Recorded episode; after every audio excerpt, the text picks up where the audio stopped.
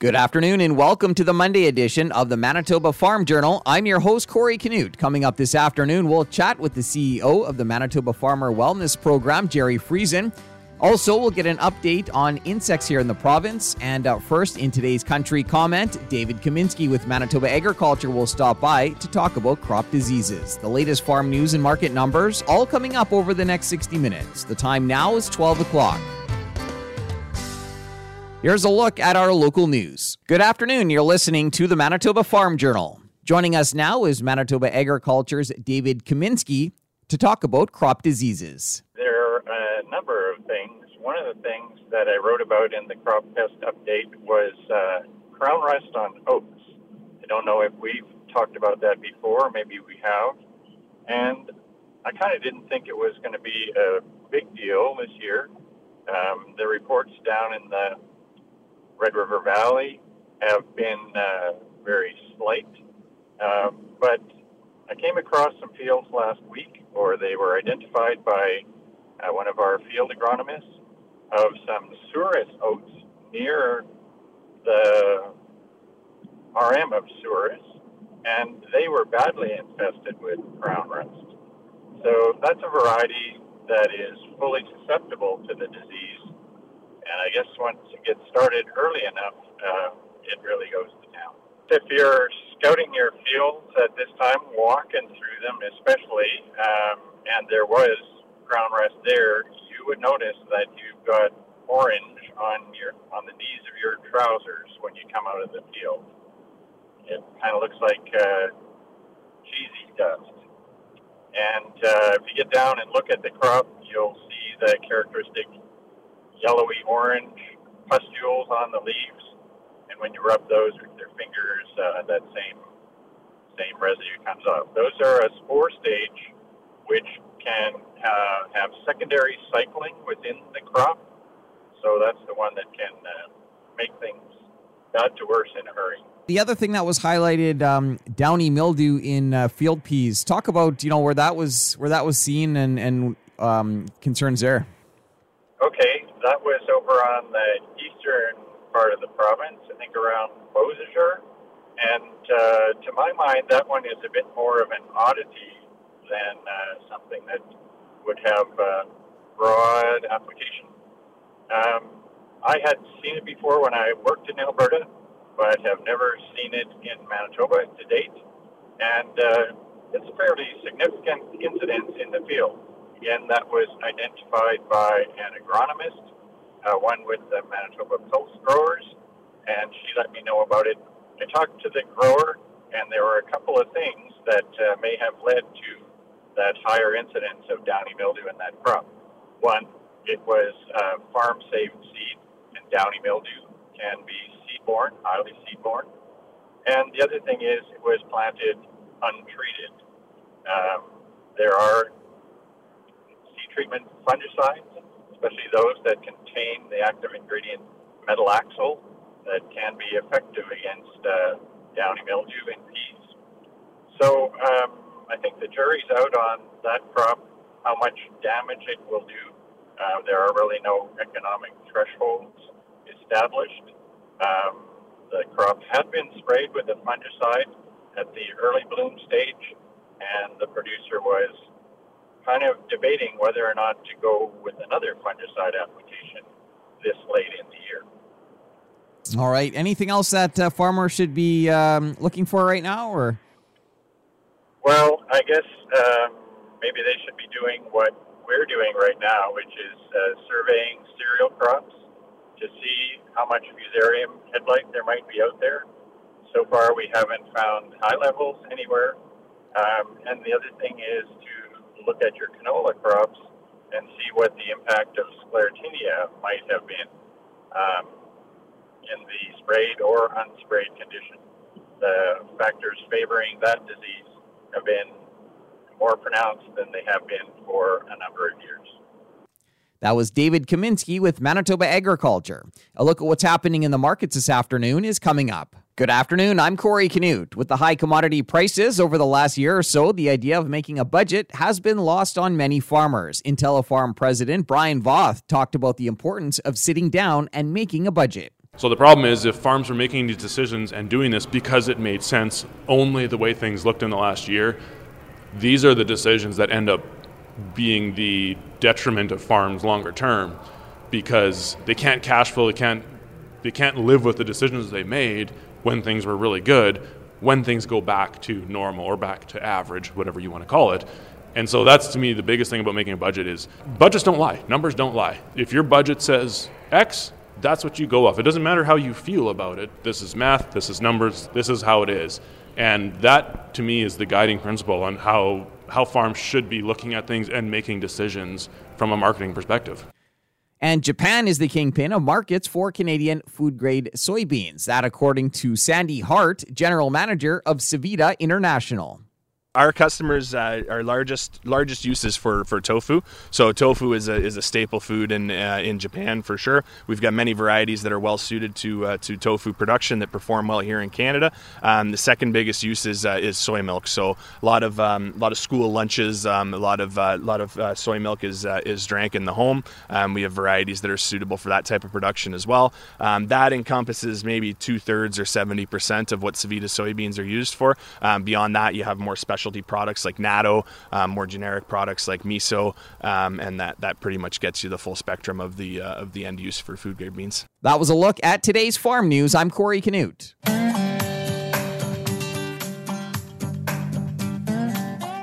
Good afternoon and welcome to the Prairie Ag Wire for Monday, August 15th. I'm Corey Canute. Coming up today, we'll get an insect update from Manitoba agriculture entomologist John Gavloski. Joining us now is Manitoba agriculture entomologist John Gavloski with an insect update. So we're seeing aphids in several crops right now. In peas, the problem is more or less finishing up because the peas are quite susceptible when the pods are still elongating.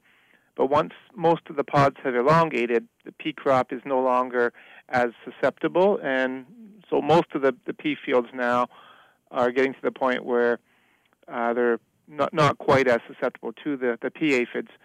Now, there's different species of aphids, and some just blow in from the south, and we get them in different crops, different years. Um, there's a couple species in the small grain cereals, your wheat, your oats, your barley, that are issues in some areas. Uh, the the two main ones are English grain aphid and oat bird cherry aphid, both species that blow in and they're at economic levels in some fields, so there's a bit of insecticide applications going on for them. Uh, they're a bit different in the way they feed. English grain aphid likes to cluster in the heads and around the grain. Uh, the oat bird cherry aphid, they tend to like to be on the stem or some of the lower leaves, so people have to look carefully when they're looking for these. On the positive side, there's some uh, natural enemies starting to show up in some of the fields as well. So just something else to factor in when you're trying to make a decision: do you need to manage them or not? What about uh, grasshoppers? And grasshoppers, uh, they're starting to move around right now. Uh, they're they they like to feed on things that are lush and green, and this time of year, a lot of the crops that they're in are starting to dry down and mature, so that gets them moving. Or if ditches are cut or there's less vegetation in some of the naturalized areas, they will also move looking for greener things to feed on. So they are, they are moving around, and we're just encouraging people just watch your crops and where they're moving. Uh, in some cases, people may want to do a, um, an edge treatment around the edge of their field if, if it's uh, looking like there's a lot starting to move in. Sometimes they will stay in some of the more naturalized areas, the ditches and areas like that, but just something to keep an eye on. And farmers, um, farmers have been spraying for aphids and uh, lygus bugs. Yes. Now, uh, aphids. Uh, one that I didn't mention was soybean aphid, and in particularly in the eastern region and the eastern part of the central region around Carman here, um, there's been some spraying for soybean aphids. Now, they're quite different than some of the other aphids I talked about. Um, I mentioned how the English grain aphid likes to cluster in the heads. The pea aphid, it likes to cluster on the um, flowers and young pods. soybean aphids will spread themselves out on the plant a bit more. They like to feed more on the leaves. Um, so because of that, there's a very high threshold for aphids in soybeans. What we're recommending is a threshold of 250 aphids per plant on average, and the population is still increasing, and plants in the beginning bloom to beginning seed stage. So it's a very high threshold. One of the questions that I've been asked a few times is because the soybeans are of uh, greater value this year than in some previous years, should we lower that threshold? And our short answer to that is no. Um, and the reason for that, the amount of aphids that it takes to actually equal the, the cost that you put out with your insecticide and application costs is actually about 670 aphids per plant, so a very high level. That's called our economic injury level. And we've set our threshold well below that economic injury level. So, um, because there's that big gap, go with that 250 per plant. It doesn't make logical sense to be trying to lower it below that. All right. Any other uh, concerns right now, John? Or those are the main ones: the aphids, the grasshoppers. Uh, th- there's been a little bit of spraying for lygus bug in the northwest, but it's, lygus levels overall aren't great this year. Um, in some of the canola fields, they're actually hard to find, so it, it does vary quite a bit. That was John Gavloski, entomologist with Manitoba Agriculture. That's it for the Prairie Ag Wire for today. If you have any questions or opinions to share, send them to us by email, the farm desk at goldenwest.ca. I'm Corey Canute. Thanks for listening and have a great afternoon. The Prairie Ag Wire will return tomorrow on the Golden West Farm Network. Time now for a look at the farm calendar. The Canadian Wildlife Federation is offering a webinar on Canada's 10 most invasive plants. That takes place August 30th from noon until 1 p.m. Register on the Canadian Wildlife Federation website. Fall on the Farm takes place at the Mennonite Heritage Village in Steinbach September 5th, and the Cultivate Sustainability Conference and Trade Show is planned for September 7th at the RBC Convention Center in Winnipeg. You can register at foodbeveragesmb.ca. Continuing with the Manitoba Farm Journal here on this Monday afternoon, joining us now is Jerry Friesen, CAO of the Manitoba Farmer Wellness Program. We've been very excited with the way things went. Our focus initially, of course, was on fundraising.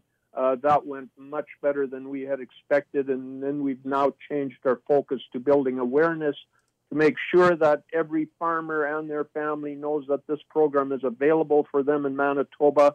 Uh, the uptake has been, I, I, think I could call it steady. Uh, we're really expecting that in fall, uh, once the busy season is over a little bit more, that that there will be even more uptake. And so we're pleased with the way it's going. How many counselors do you have uh, working with, with the program? We have four counselors, Corey, one in Steinbach, one in Winkler, one in Brandon, and one in the Strathclair area. Now, having said that, uh, we we have it. We leave it open for people that are interested in counseling to go to our website, uh, pick a counselor of their choosing. Uh, you know, some some appointments are in person, some are being done by telephone, and others are being done virtually. So there's different modes of uh, of being able to to service our clientele. Jerry, just talk a little bit about the the need for this program. You know, Corey, uh, and and and this, this program in particular started because we felt there was a gap in services available. We have since 2000, I believe it is, had a farm and rural stress line in Manitoba. That's that's kind of more of a crisis uh, crisis line. So when someone's in crisis, they can call in and we felt it was important, and this, based on what we had seen in other jurisdictions, felt it was important that we provided that another step uh, and provide uh, this program provides for six free counseling sessions for per individual. Uh, that gives them a little bit more, you know. You and, and I speak from personal experience here. When I was farming and went through a significant down period, being diagnosed with anxiety and depression yeah, stress lines are good. Uh, we have a lot of professionals out there, but the other piece that we found is missing is that many of these professionals aren't that familiar with agriculture and how unique agriculture is, and, and it takes an understanding to be able to provide that that help uh, with with an understanding of what what the clients are going through. I attended the um, Thanks for Farming tour recently in Winkler, and um, you know, mental health was a was a big focus there. Um, do you find um, more farmers are open to talking about mental health? You know, it's something that's becoming more more acceptable. Oh, absolutely, it is, and I'd like to give a big shout out to Thunderstruck who put on this Thanks for Farming tour. Uh, I attended as well that one day in Winkler. I appreciate that focus on mental health, and it's because of events such as that um, that that there is more awareness, that people are more open to talk about it. I know that when I first started talking about my own journey back in 2010, there was a lot of hesitation on people's parts to actually engage in that conversation. Uh, through organizations such as Do More Ag, Farm Credit Canada has had a big focus on mental health, and others, that awareness is growing, and I've certainly noticed the cha- uh, the, a change in the trend. When I speak uh, to groups of people, the people are willing to start talking about it even publicly.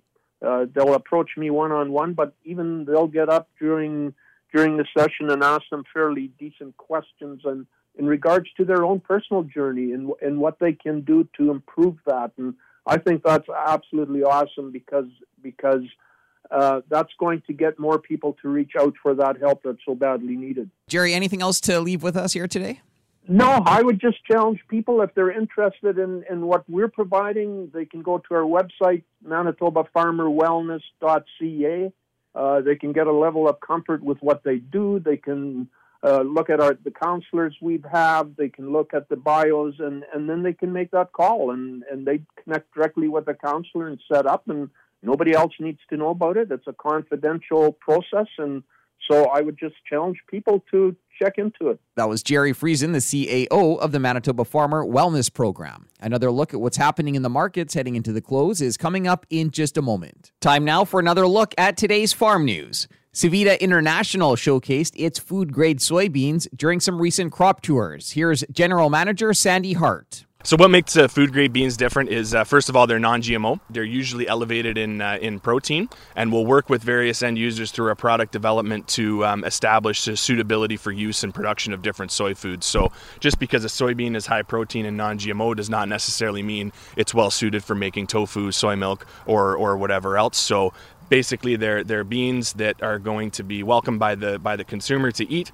and welcomed by the manufacturer because they they're efficient and easy to use in their manufacturing processes and help them create the product that they want. Hart says Japan is the kingpin of markets for Canadian food grade soybeans. And making a budget is something many farmers have been avoiding. IntelliFarm president Brian Voth says even though it's unpopular, sitting down and making a budget is important for your farm honestly in the last year year and a half you know we could get away without doing a budget because you basically were in a situation where you couldn't not make money. As long as you actually had a crop or some some version of a crop. And the problem is is this last year and a half or two years is going to have lasting impacts on farms decisions going forward especially because you know with making a lot of money comes upgrading equipment buying land et cetera et cetera. And things like this have trailing effects over the next 5 10 15 years Voth says budgets are math and numbers don't lie, and that's how farmers should be making decisions from a marketing perspective. I'll be back after this to wrap up today's program. We've come to the end of another Manitoba Farm Journal. I'm your host, Corey Canute. If you have any questions or comments, you can reach us by email, the farm desk at goldenwest.ca. Today's closing numbers with more in depth commentary on what's happening in the markets is coming up at 10 to 2 on the Markets Farm program. Coming up on tomorrow's show, we'll have another edition of the Bean Report. Thanks for listening and have a great afternoon. Hope you can join us back here tomorrow starting at 12 noon.